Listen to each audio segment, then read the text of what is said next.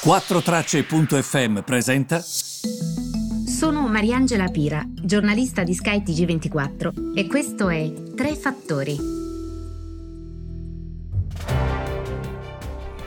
Buongiorno a tutti, benvenuti ai Tre Fattori. Um, oggi è il 16 febbraio come vi avevo detto ieri, eh, ho acquistato questo tomone su Guido Carli. Sostanzialmente in questo volume vengono raccolte le, le testimonianze di, mm, devo dire, autorevoli personalità, sono 45, della vita pubblica italiana. Si va da Ciampi a Draghi, da Cossiga a Prodi, da Colombo a Pado a Schioppa, che sostanzialmente riflettono sulla figura di Guido Carli, perché le, ne vogliono in qualche modo ricostruire pensiero ed azione.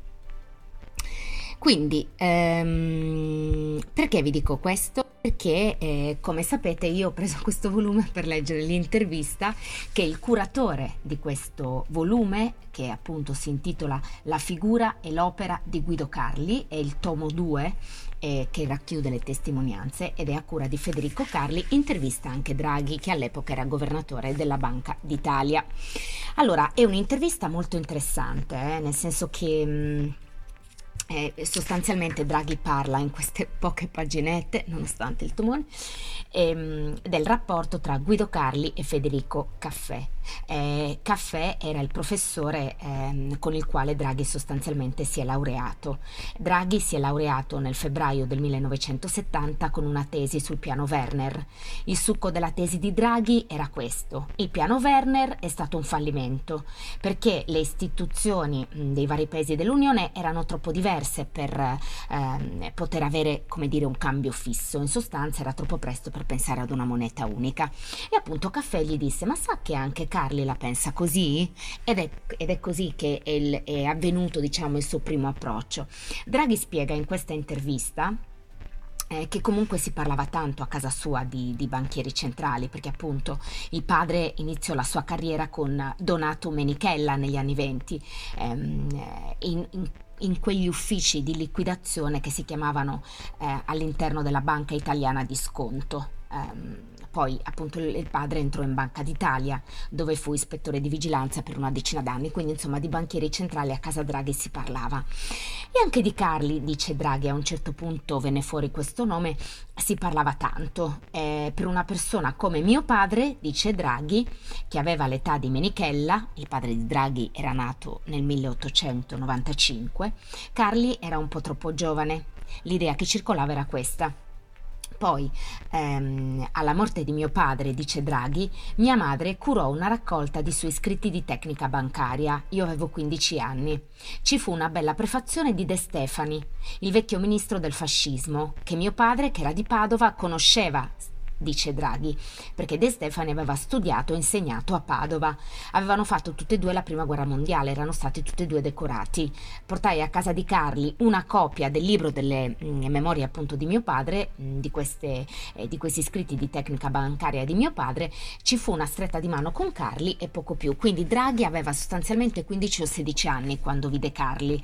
Poi lo, rive- eh, diciamo, l'avrebbe rivisto, per usare il, il verbo giusto, eh, quando sarebbe stato scelto come direttore generale del, del Tesoro. Um, e questo è interessante ed è di questo che vi volevo parlare, perché secondo me questa parte dell'intervista fa ben capire um, come quest'uomo parli poco e come abbia bisogno di avere tutto sotto controllo prima di parlare. Sentite qui. Sostanzialmente mm, il direttore generale del Tesoro, prima di Draghi, ve la racconto veramente come se fosse una favola, ma ehm, è molto più complesso di così.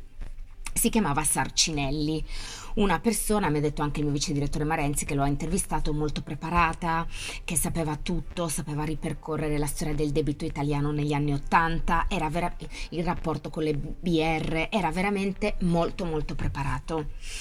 Ehm, ma Sarcinelli ebbe un problema che era la SACE, che come sapete ehm, eh, la SACE si occupa soprattutto di finanziamenti eh, che appunto vengono assicurati eh, e finanziamenti alle imprese. Che cosa accade? Che ehm, Sarcinelli era presidente della SACE in quanto direttore generale del Tesoro Partiamo da questo. Alcuni esponenti del governo, all'epoca il presidente del governo era Andre- Andreotti, ehm, volevano, come dire, far affluire finanziamenti a imprenditori affinché si esportasse. E quei finanziamenti potevano essere concessi dalle banche solo se assicurati dalla SACE. Sarcinelli era direttore generale del Tesoro, come vi dicevo, e anche presidente di SACE, ma non voleva dare questi finanziamenti, si continuava ad opporre. Questo fu uno dei motivi pare fosse il primo motivo, secondo quanto racconta Draghi, per cui Sarcinelli in qualche modo finì la sua esperienza al tesoro. Um, quindi venne contattato sostanzialmente sia da Carli sia da Ciampi um, per diventare lui direttore generale del tesoro. E, e Draghi dice, Um, l'ultima volta che lo avevo incontrato avevo 16 anni, Carli. Parlammo molto a lungo di lavoro, ma soprattutto di me, quando lo rividi, quando appunto venne proposto a Draghi di diventare il nuovo direttore generale del Tesoro. Mi voleva conoscere, si ricordava di mio padre, voleva capire che razza di prodotto si sarebbe portato a casa. Alla fine di queste conversazioni che tenemmo nell'ufficio che aveva in, in via Due Macelli, sia Carli sia Ciampi mi dissero si decida per cortesia, perché Draghi era indeciso, non voleva diventare direttore generale del Tesoro, voleva pensarci. Accettai l'offerta, quindi alla fine Draghi dice sì a Carli e a Ciampi, voglio accettare l'offerta. Si dovette eh, poi interpellare il Presidente del Consiglio, il quale disse sì, racconta Draghi. Così è cominciato questo mio rapporto professionale con Carli, prosegue, breve ma molto intenso. Per me erano i primi passi nell'amministrazione pubblica in una posizione di grande responsabilità, in un momento in cui il sistema si stava sgretolando rapidamente. La prima questione fu proprio la SACE, perché io da direttore generale del Tesoro, e un po' quello che vi dicevo prima di Sarcinelli, andavo ad assumere la presidenza anche di SACE. Sentite cosa dice Draghi in questo passaggio fa capire tanto eh, della persona. Io abituato alla Banca Mondiale, dove i documenti per le decisioni arrivavano molto ben costruiti, precisi, almeno due settimane prima della riunione nella quale si doveva deliberare, arrivai lì e mi trovai sul tavolo alla prima riunione qualcosa come 200 schede in cui non si vedevano bene neanche i nomi e le cifre, perché erano tutte sbiadite. Io ero molto a disagio. Alla fine dico, Draghi dice, ma scusate, questo è come se uno sta lì, apre la porta con la lingua di fuori e tu passi col francobollo e l'attacchi. Risata di tutti. E io, voi ridete, ma francamente non mi sento di approvare niente. Pensi, diventai direttore generale del Tesoro e quindi presidente della SACE il primo marzo 1991. La SACE non approvò niente fino al giugno-luglio di quell'anno. Perché ci dice tanto questo passaggio? torna, torno io eh, a parlare, perché Draghi finché non ha visto tutto ciò che voleva vedere, finché tutto non gli quadrava e finché non era preparato al 100%, decisioni non ne prese. Questo è molto importante anche per capire il modus operandi della persona, cioè io è la prima volta che leggo questa intervista, eh? quindi ve la sto mettendo a disposizione perché l'ho letta appunto ieri. Direi che di, di tutte queste cinque paginette, questo è il passaggio in assoluto più interessante Tanto che ehm, gli si chiede: Ma quindi lei fece peggio che Sarcinelli? Perché comunque Sarcinelli ehm, venne cacciato per questa cosa, perché non dava finanziamenti. E Draghi dice: Molto peggio. Ci furono reazioni molto vocali, molto esplicite da parte di parecchia gente. Ebbi telefonate anche la notte. La situazione era difficile perché c'era una legge dello Stato che prescriveva certi adempimenti.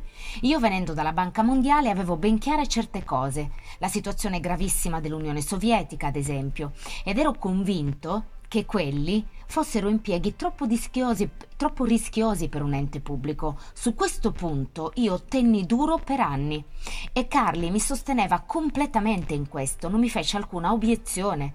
Un'altra cosa bloccai subito, sempre con il consenso di Carli. E, e prosegue su un piano appunto di emissione di titoli di Stato. Ehm, eccetera. Ehm, poi racconta, anche questo è molto interessante, racconta proprio che mh, mm, eh, di fatto Carli riteneva che se ci fossimo legati all'Europa avrebbe portato questo anche un cambio di politica economica. Um, dice proprio... Um, era molto convinto dell'importanza del processo europeo e anche questo poi ha significato tanto per Draghi anche nella sua eh, parte, eh, nel ruolo di protagonista del processo europeo, come abbiamo visto soprattutto negli ultimi anni.